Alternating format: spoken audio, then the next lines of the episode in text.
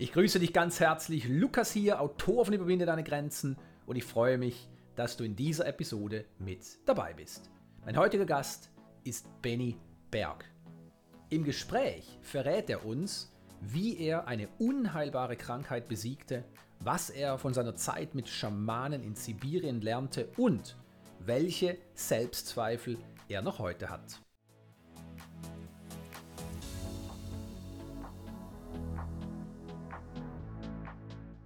Benjamin Julius Berg ist Mentalcoach, Mentor und vor allem Mensch. Bereits in jungen Jahren hat er vieles einstecken müssen, aber dabei eines nie getan, aufgeben.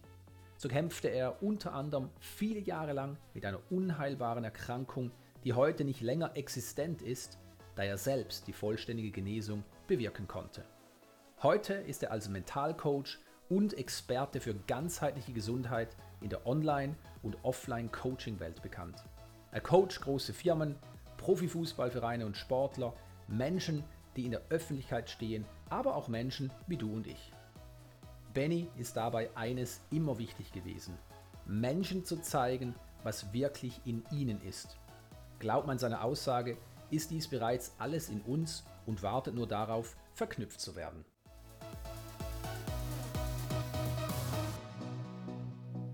Hey Benny, herzlich willkommen im Überflieger Podcast. Schön, dass du hier bist. Herzlich willkommen, mein Lieber. Ich danke dir für die Einladung. Ja, sehr, sehr gerne. Nun, Benny, ich habe dich schon vorgestellt im Vorfeld und trotzdem vorweg die Frage, wer bist du, was machst du, damit wir uns ein Bild von dir machen können? Ja, wer bin ich? Ich bin äh, Benjamin Berg. Ich bin äh, bald 30 Jahre alt, äh, sage ich mal so schön. Also noch wundervoll und jung und knackig und rund.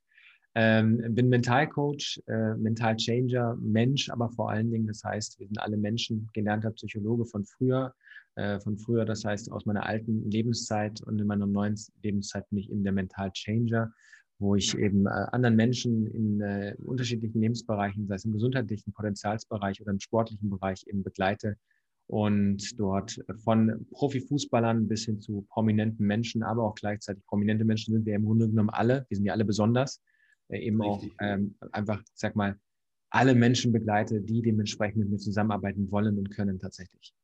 Ja, wundervoll. Ja, äh, Benny, du hast eine sehr bewegte Vergangenheit hinter dir, zum Glück, kann man sagen, und wurdest früh mit einer aus Sicht der westlichen Medizin unheilbaren Krankheit diagnostiziert. Wie und wann hat diese Herausforderung für dich begonnen?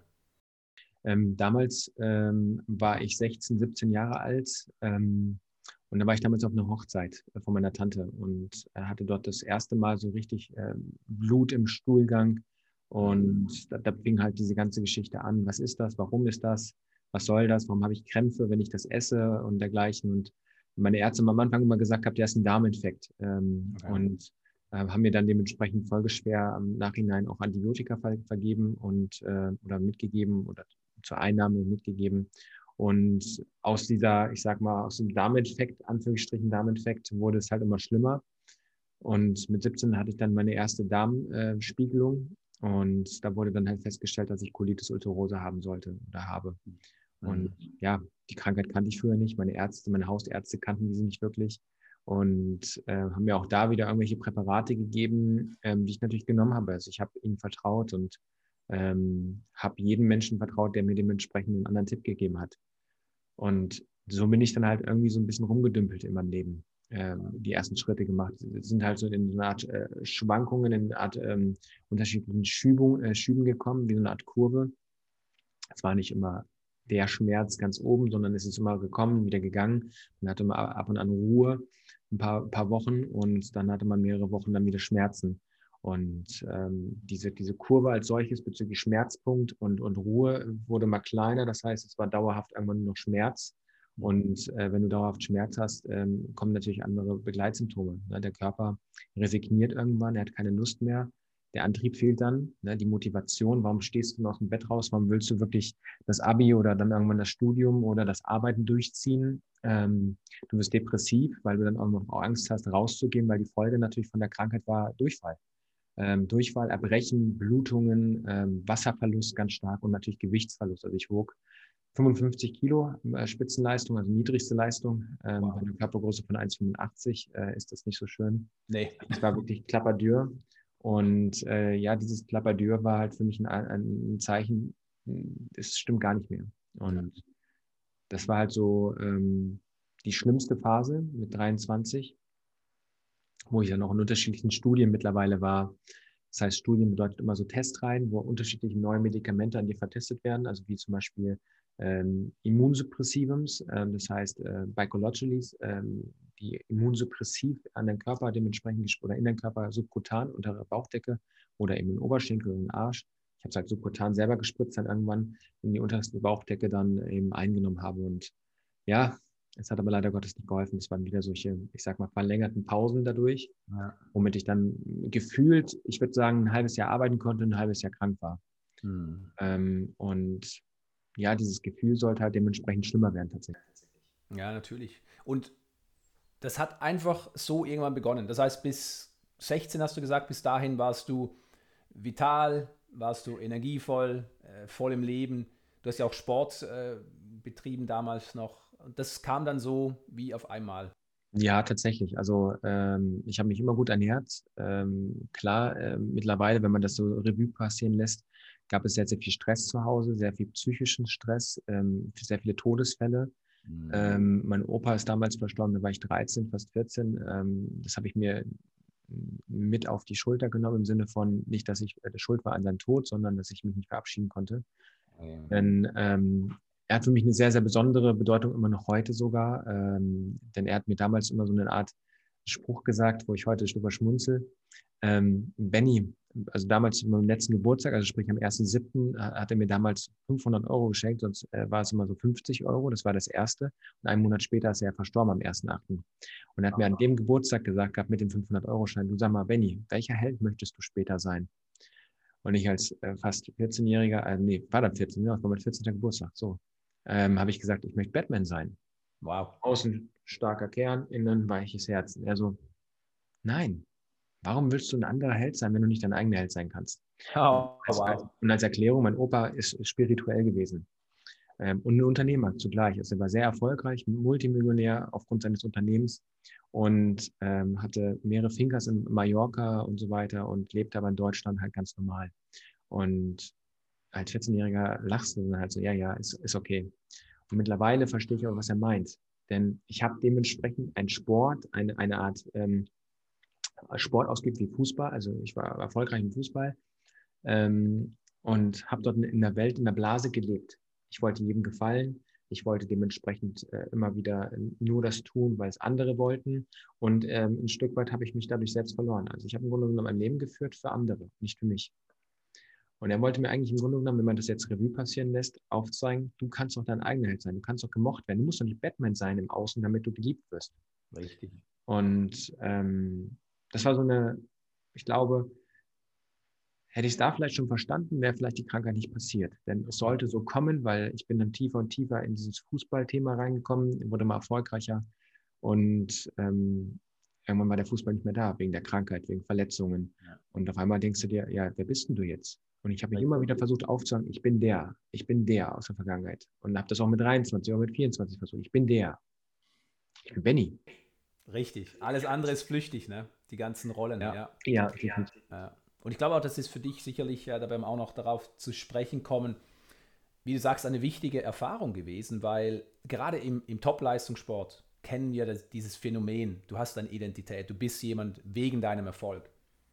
Und wenn das alles wegbricht, dann gibt es ja eine Dunkelziffer, das hat mal äh, Michael Phelps auch in einem Interview mit Tony Robbins so beziffert, 85 Prozent aller Top-Top-Leistungssportler, die fallen danach in eine Art Depression. Ne? Bei manchen ist es wie bei dir jetzt die Krankheit, bei mir war es auch ähm, eigentlich suizidale Gedanken, absoluter Tiefpunkt, Panikattacken und so weiter. Also kein, keine Seltenheit, ja. Und ähm, trotz allem natürlich eben, was deinen Weg anbelangt, eine wirklich ich sage mal, sehr, sehr herausfordernde Geschichte. Ja. Du warst natürlich für dich in einer sehr, sehr aussichtslosen Situation. Ja. Einfach dazustehen, zu sagen, ich kann da eigentlich gar nichts machen. Die Ärzte verstehen es nicht einmal so richtig. Und ich glaube, die meisten Menschen hätten wahrscheinlich ihre Hoffnung verloren und letztlich sich einfach damit abgefunden. Okay, ich bin krank, also ich kann nichts dafür, ich kann nichts dagegen unternehmen. Du aber hast dich bewusst entschieden, den Weg der Heilung zu wählen. Nun, bevor wir noch tiefer darauf eingehen, interessiert es mich, was dir damals die Kraft gegeben hat, nicht aufzugeben und weiterzugehen. Hm, eine schöne Frage. Ähm, tatsächlich hat mir ähm, im Grunde genommen mein Selbstmordversuch die Kraft gegeben. Das hört sich jetzt so komisch an. Wow. Denn ich habe ja mehrere Selbstmordversuche hinter mir äh, oder im Sinne von gedanklich gehabt. Und dann gab es aber diesen Selbstmordversuch, wo ich aktiv mit 24 von der Brücke springen wollte. Hm. Und das ist jetzt fast, äh, ja, ist jetzt sechs Jahre her. Ähm, und da stand ich halt an dieser Brücke, an diesem Geländer. Ich habe mich damit so festgehalten und bin aktiv gesprungen für mich. Ich bin aber hängen geblieben und ein Passant hat mich gerettet. Ne? Also das heißt, ich bin hier unten auf Wohnhof gekommen, ich habe überlebt. Wow. Dieser Prozess soll angeblich nur ein paar Sekunden gedauert haben. Für mich war es mehrere Stunden in dem Prozess dieser Blase. Springe, springe ich nicht. Was für Gedanken kommen dort hoch? An wen denke ich? Und ich habe an meinen Opa gedacht und der war sehr, sehr sauer. Der war sehr sauer, dass ich da wirklich stehe und mein Leben hinwerfe. Für was werfe ich mein Leben hin? Für was? Wieso stehe ich nicht auf und wieso bin ich so feige und renne weg von, mein, von meiner Krankheit, obwohl ich die Krankheit dementsprechend nicht als krank sehen sollte, sondern als äh, Wachruf oder Weckruf. Und das war so dementsprechend ein Moment, ähm, wo ich zum ersten Mal gemerkt habe, ich muss was ändern. Mhm. Und aus dem Muss entstand dann irgendwann darf. Denn die Ärzte, ähm, als sie jetzt erfahren hatten, dass ich so, so viel Schmerzen habe und nicht mehr klarkomme, ähm, bin ich natürlich im Krankenhaus einmal gelandet, also von Psychiatrie ins Krankenhaus, weil alle dachten, Selbstmord gefährdet, Hilfe, Hilfe. ähm, hieß es ja, Herr Berg, ähm, aufgrund dessen, da war zu dem Zeitpunkt auch schon die Zweitdiagnose Morbus Crohn diagnostiziert worden, ähm, wir müssen ihnen die Speiseröhre entfernen und den Dickdarm zugleich. Wow, weil sie werden nicht mehr so überleben. Die, die Entzündung ist zu stark. Und es war ja auch tatsächlich so. Es hat alles gebrannt. Alles, was ich gemacht habe, alles, was ich gegessen habe oder dergleichen, ähm, es hat einfach nur gebrannt. Und ich habe mich unwohl gefühlt. Also Folge, ich will nichts mehr essen. Richtig, genau. Und äh, deswegen wollten die Ärzte natürlich mir helfen und ähm, wussten selbst auch nicht mehr weiter, weil sie auch nicht äh, A, auf das Psychische eingegangen sind und B auch nicht auf die Ernährung. Mhm. Und ich möchte aber hier auch ganz klar äh, differenzieren. Ich bin nicht gegen die Schulmedizin oder dergleichen, sondern ich bin für äh, Natur und gleichzusetzen mit Schulmedizin im Sinne von, dass wieder das zusammengeführt wird tatsächlich. Richtig, ja. Dass es wieder eins wird, denn ähm, sonst denkt man ja, der, der Herr Berg oder der Benny, der, der redet jetzt hier die Schulmedizin schlecht. Nee, es gibt auch positive, gute Ansätze, definitiv. Natürlich, richtig. Ja, ja. ja und Absolut, ja. diese Entscheidung hat dementsprechend mir ähm, ja, beigefügt, dass ich was ändern darf. Richtig. Und die Kraft war wirklich eben äh, die, die Stimme oder, oder diese Vorstellung, dass dein Opa, dass der so sauer ist und sagt, hey Junge, warum schmeißt du dein Leben hin? Du hast doch sozusagen gar keinen Grund. Ne? Was natürlich für viele Zuhörer, Zuhörerinnen äh, etwas äh, krass erscheint, weil klar, unheilbare Krankheit, Schmerzen ohne Ende, nicht angenehm, ja, natürlich mit Durchfall, mit Blutungen, allem möglichen, Erbrechen. Und trotzdem dieser Weckruf, hey, es ist kein Grund zu gehen, schau hin, es ist in der Tat ein Weckruf. Äh, finde ich genial. Ja, natürlich ein großer Segen, eine solche Persönlichkeit in deinem Leben gehabt zu haben. Was für ein Einfluss. Ne? Und würdest du sagen, das war wirklich so die einzige Kraft oder gab es noch was anderes? Gerade die Erkenntnis, okay, ich muss was verändern. Aber was hat dir dann vielleicht letztlich auch noch zusätzlich die Kraft gegeben, das auch wirklich zu verändern? Weil ich glaube, viele Menschen erkennen, ich muss was äh, verändern, aber sie tun es dann trotzdem nicht. Mhm. Der Impuls von meinem Heilpraktiker. Ähm, ich habe dementsprechend so, schon seit Jahren mit dem Heilpraktiker, äh, dem Viktor aus Hannover, zusammengearbeitet. Und äh, als Vorgeschichte von Viktor, äh, er kam selbst äh, irgendwann nach Deutschland aus Sibirien, hat dort gelebt, äh, im Stammesvolk der Schamanen. Mhm. Und er hat immer, als er mich kennengelernt hat, so meinte er so, Benny, geh richtig aus der Tür, geh richtig aus der Tür rein und komm wieder richtig raus. Und ich habe das auch nicht verstanden. Ich dachte mir so, oh Gott, was redet der denn da? Und tatsächlich hat er immer gesagt, gemeint, du bist dementsprechend nicht in dir. Du bist immer noch in dieser Maske.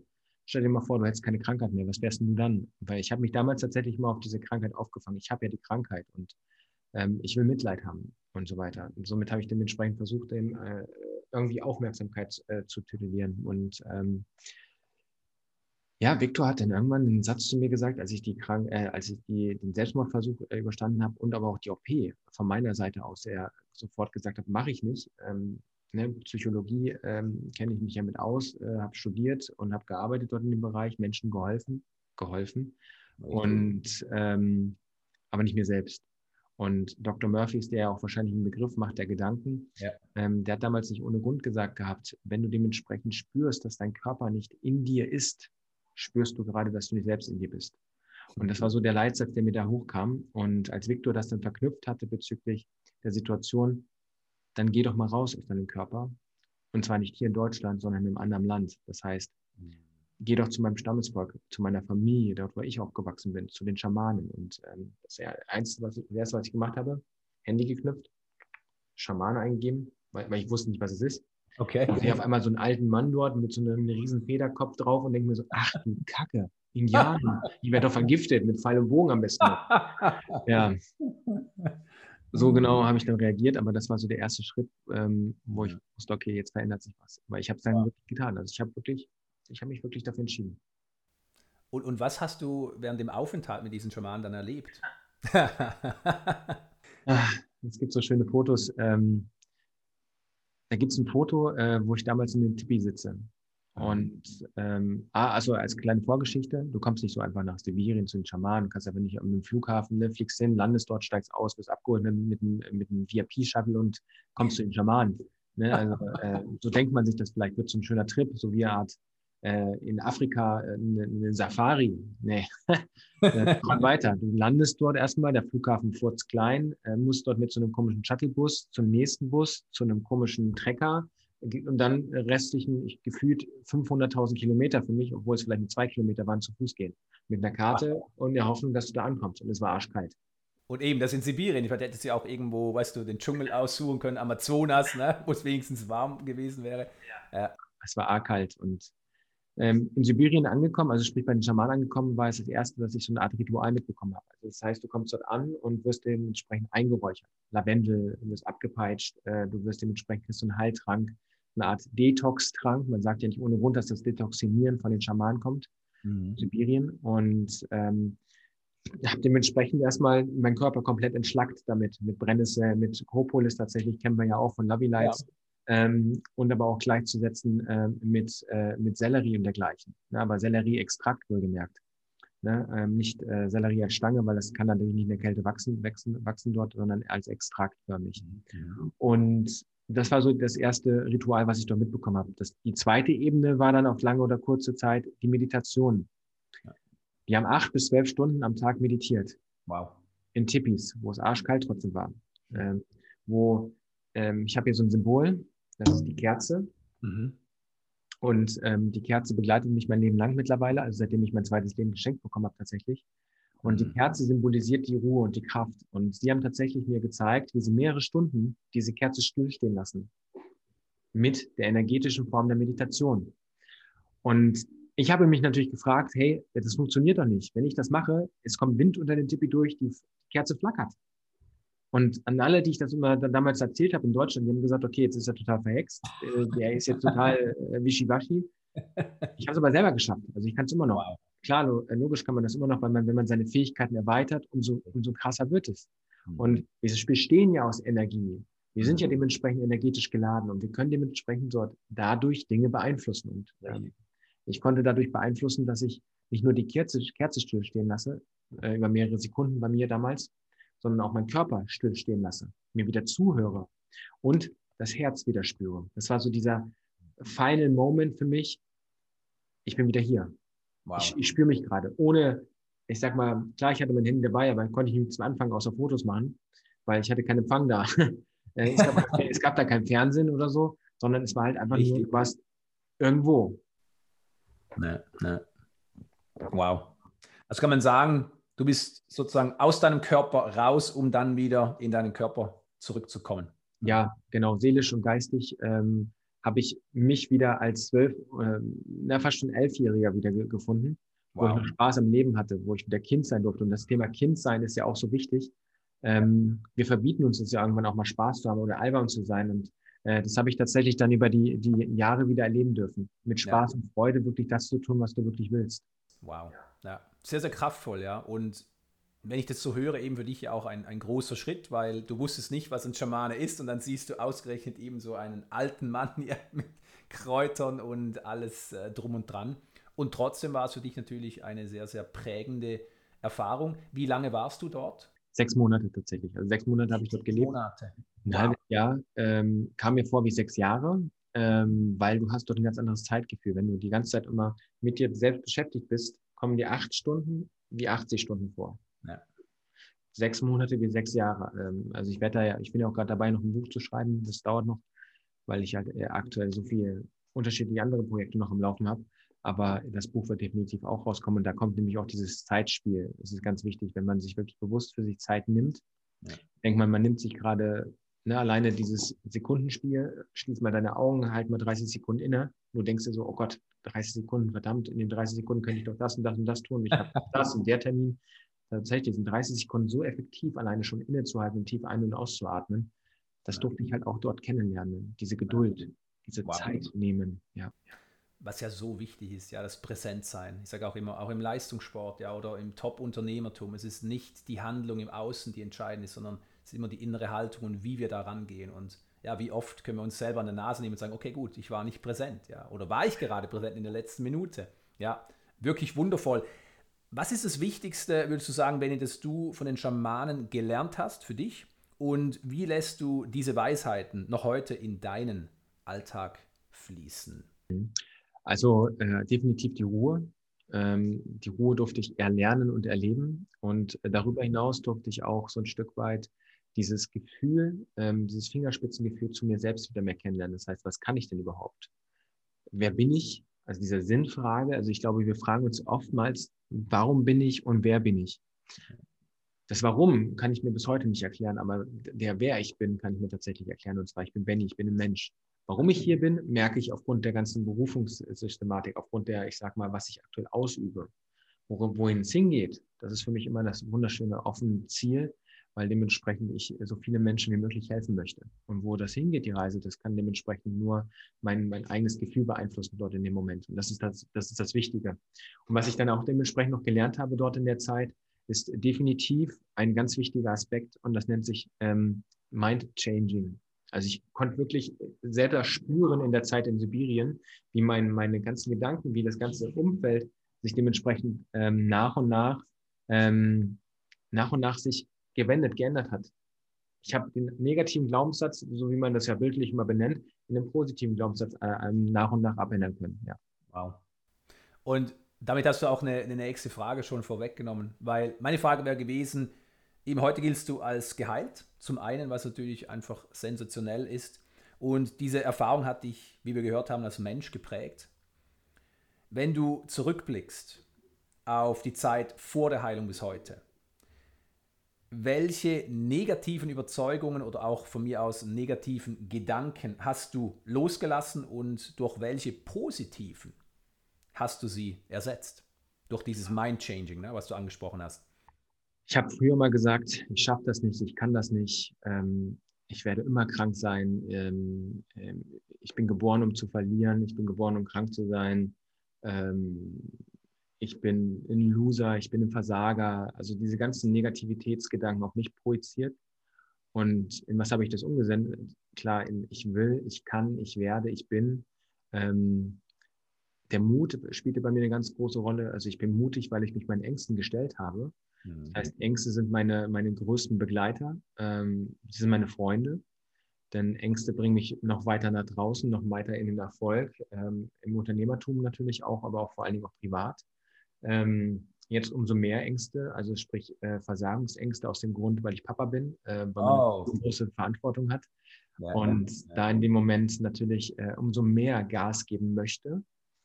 Und ähm, der primäre oder der, der, ich sag mal, der größte Glaubenssatz, der neu entstanden ist, ähm, ich kann alles, was ich kann.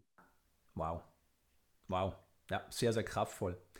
Lass uns abschließend noch über diese über diesen Wechsel, ja, vom, ich sag mal, kranken Beni, der dann geheilt wurde und hin zum heutigen erfolgreichen Coach und so weiter, was du gesagt hast, Mentaltrainer.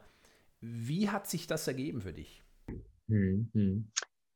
Also die Zeit, also das, das ist schön, dass du das gerade fragst. Ähm, ich bin damals ja nach Deutschland wieder zurück und meine Eltern, die ja sehr kritisch dem gegenüber geäugt haben, äh, meine Freunde, die ich kaum noch mehr hatte bis dahin oder bis gar nicht mehr hatte, und Verwandten haben gesagt, okay, jetzt kommt Benny zurück, der ist total verrückt. Weil oh, okay. ich hatte eine andere Ausstrahlung. Ich war irgendwie anders positioniert. Ich war glücklich, obwohl ich noch krank war. Also ich hatte noch Symptome. Ich hatte immer noch Durchfall, nicht mehr 40 bis 50 Mal am Tag, sondern vielleicht nur fünf bis zehn Mal. Das, da hat sich schon was verändert. Aber hier hat sich vor allen Dingen was verändert.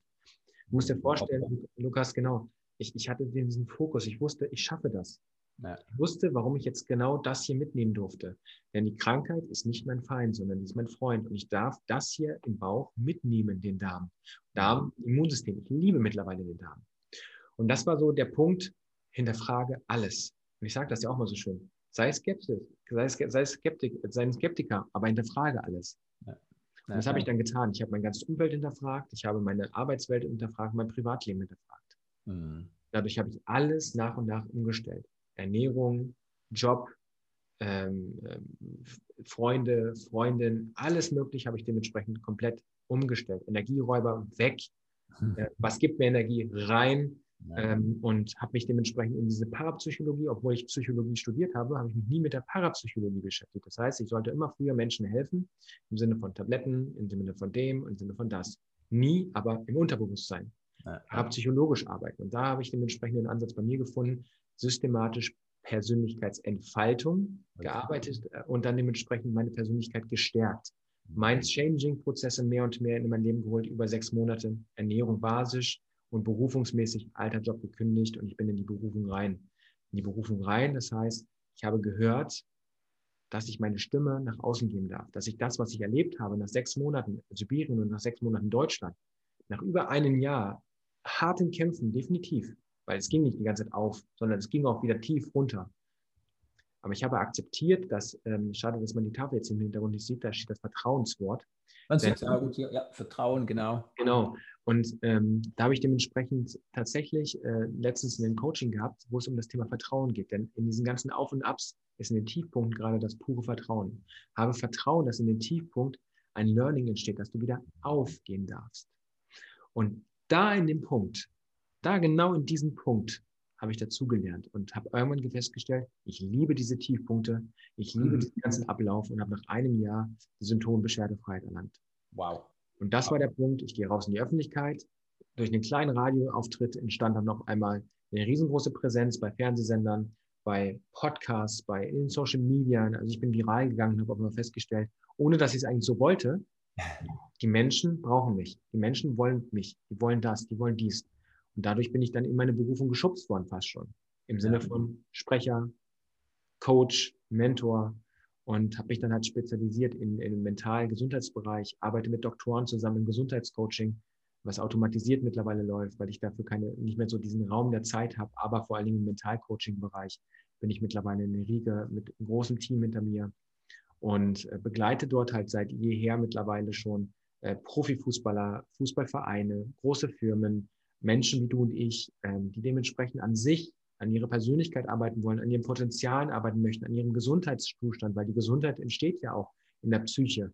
Und ähm, genau, das seit jeher und es wird immer größer und größer und größer. Ich habe mittlerweile über 1500 Menschen oder 1600 Menschen begleiten dürfen. Schön, und, ähm, da sollen aber noch ein paar Nullen dran. Das soll Natürlich. eine Riesenbewegung werden. Da soll dementsprechend wirklich draußen eine Message rausgegeben werden.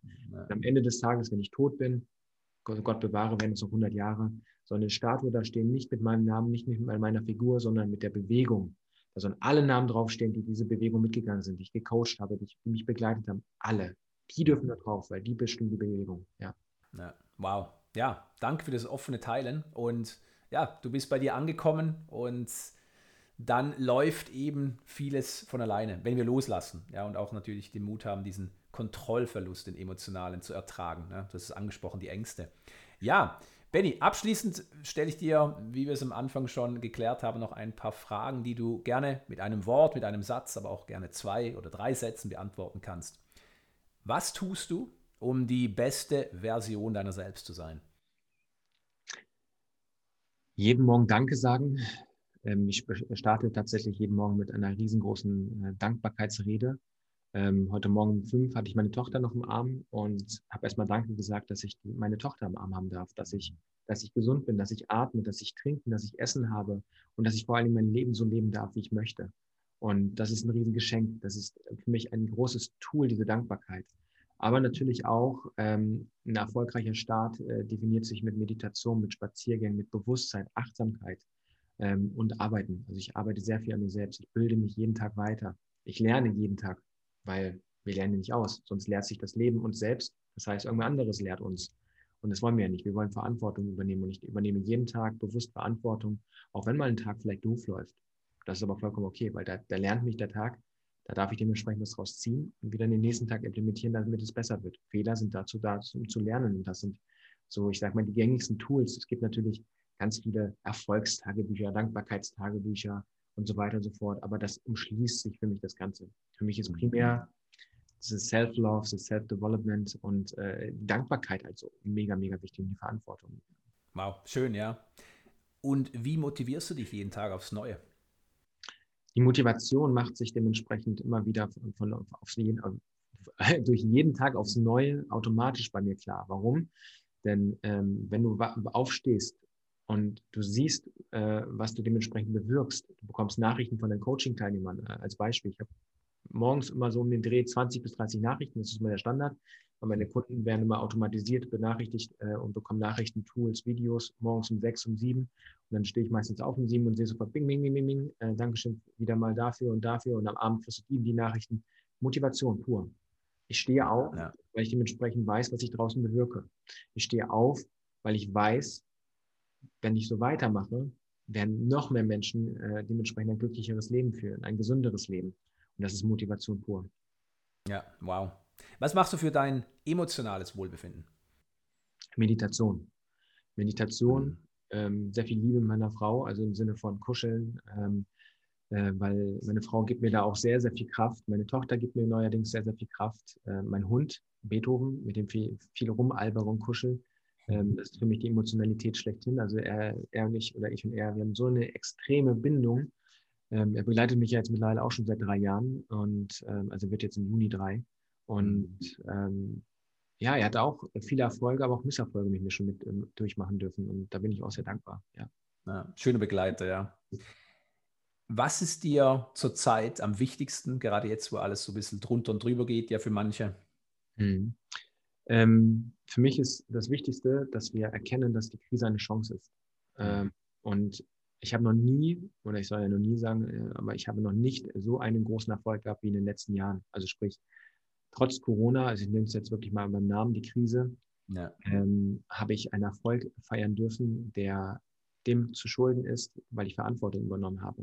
Mhm. Und das ist, glaube ich, das Wichtigste, was jeder Mensch hier mit dem Podcast auch erleben darf. Jeder kann es, wenn wir Verantwortung übernehmen und zu uns stehen, dass wir dementsprechend auch, trotz dass wir vielleicht gerade ähm, aktuell nicht so oder so arbeiten können oder das und das geschlossen ist, trotzdem können wir dementsprechend im Außen durch eine Eigeninitiative, durch die Eigenverantwortung so viel im Außen ähm, ja, äh, ändern. Wir dürfen etwas verändern. Wir dürfen ja auch dadurch etwas Neues in unser Leben holen, weil, hey, ganz, ganz ehrlich, ich bin dankbar dafür, dass diese Zeit so krass kam letztes Jahr im März, denn so habe ich dementsprechend mein Online-Coaching noch weiter erweitert. So war ich ja immer nur bei Firmen, was heißt nur? Ich hatte fünf Coaching-Teilnehmer im Monat und sonst immer sechs bis sieben bis acht Seminare bei Großfirmen oder Vereinen oder bei Profifußballern. Und so durfte ich mein Online-Coaching erweitern auf 30 bis 40 im Monat. Und das ist, da bin ich sehr dankbar für. Sehr schön, ja. Ja. Welche Worte beschreiben deine Lebensreise bis zum heutigen Tag? Ähm, Tour 1 nicht. Nicht aufgeben. Tour zwei Dinge. Und sie beginnen mit Mut und mit Dankbarkeit. Übernehme Verantwortung dafür, was du dementsprechend damals vielleicht nicht dir zugetraut hast. Denn unser Leben besteht nicht nur aus einer Chance, sondern aus mehreren Chancen. Und wenn du einmal hinfällst, heißt das nicht, dass du aufgeben brauchst, sondern das heißt, dass du noch mehr Antrieb und noch mehr Anlauf nehmen darfst, damit du am Ende des Tages doch an dein Ziel kommst. Denn ähm, ich erlebe sehr, sehr viele Menschen, die zurückhaltend sind, die sagen, ich darf nicht gesehen werden, aus mir kann nichts werden. Aber tatsächlich steht hinter dieser Zurückhaltung, ich halte mich zurück, ich nehme Anlauf, ich halte mich zurück und nehme Anlauf. Weil diese Menschen, die zurückhaltend sind, die vielleicht schüchtern sind, die haben sehr, sehr viel in sich. Da dementsprechend das Vertrauen, die Verantwortung und sie werden sehen, dass sie expandieren. Kraftvoll, wow. Letzte Frage. Welche einschränkenden Überzeugungen haben dich immer wieder mal im Griff? Negativ oder positiv? Sowohl als auch, hm. wie du magst.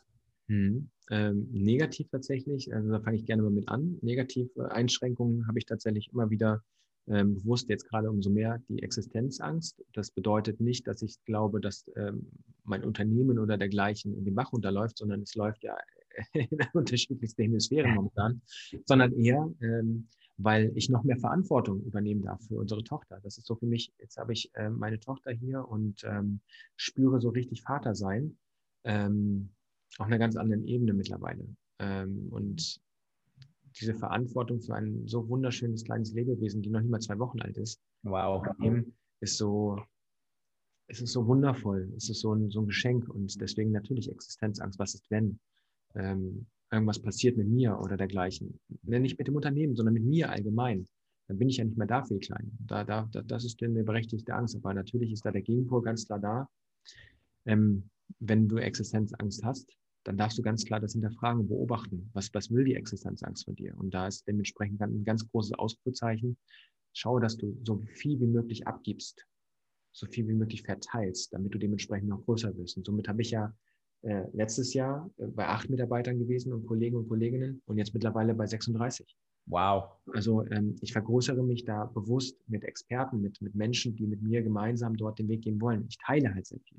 Ja. Bewusst weil durch das Teilen bekomme ich so viel zurück und ich bekomme mehr Zeit. Auch wenn ich jetzt gerade aktuell sehr, sehr wenig Zeit habe. aber ich weiß, dass ich in den nächsten sechs Monaten sehr viel Zeit haben werde. Ja, ja. Das ist wow. so für mich die Devise, ja.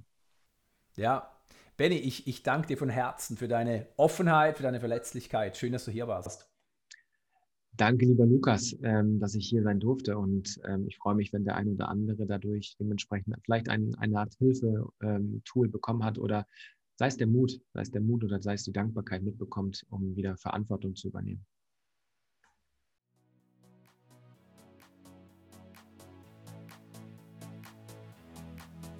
Danke, dass du dir diese Episode angehört hast. Ich wünsche mir von Herzen, dass auch du ganz viel für dich mitnehmen konntest. Wenn du mich unterstützen möchtest, dann hinterlasse deine Bewertung. Ich freue mich darüber. Bis zum nächsten Mal und denk dran, in dir steckt Großartigkeit.